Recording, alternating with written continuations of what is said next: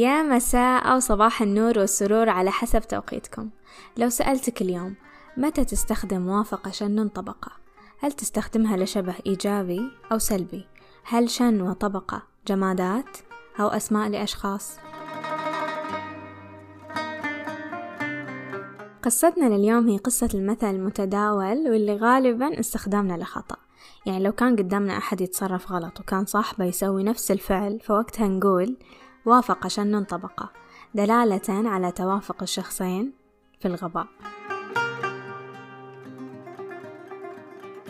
في الأزمان القديمة المعروف أن طريق السفر من قرية لقرية يكون غالبا صحراء وإذا لقيت لك أحد تسافر معاه بتمشي معاه كل الرحلة عشان تقلل من ملل وتعب الطريق. كان في رجل كبير في السن مسافر من قرية إلى قرية اللي يسكنها والتقى في الطريق بشاب يقال له شن. كان مسافر يبحث له عن زوجة تشبهه في التفكير.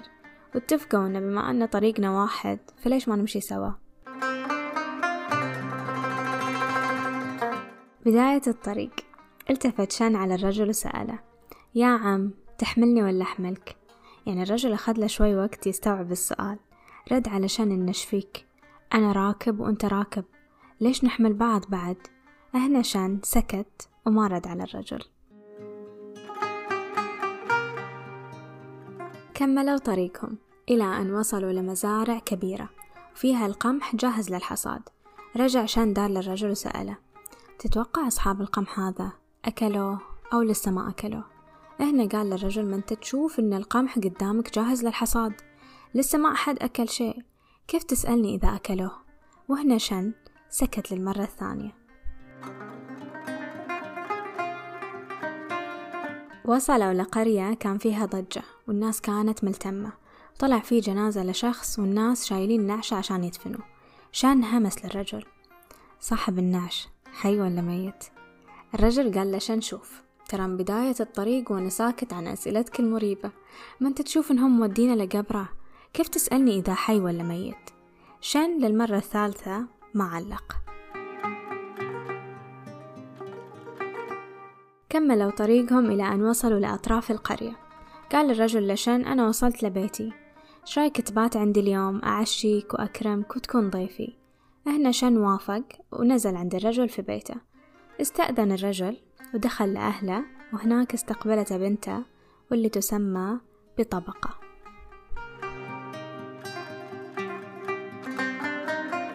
دار الأب لبنته.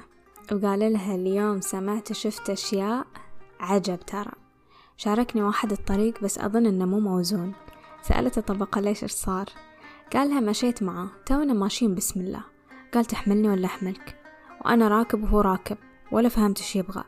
بعدها مرينا على مزرعة وإحنا بعيوننا نشوف القمح لسه في سنابله. دار يسألني أكلوه ولا ما أكلوه؟ مشينا شوي لقرية كان فيها جنازة.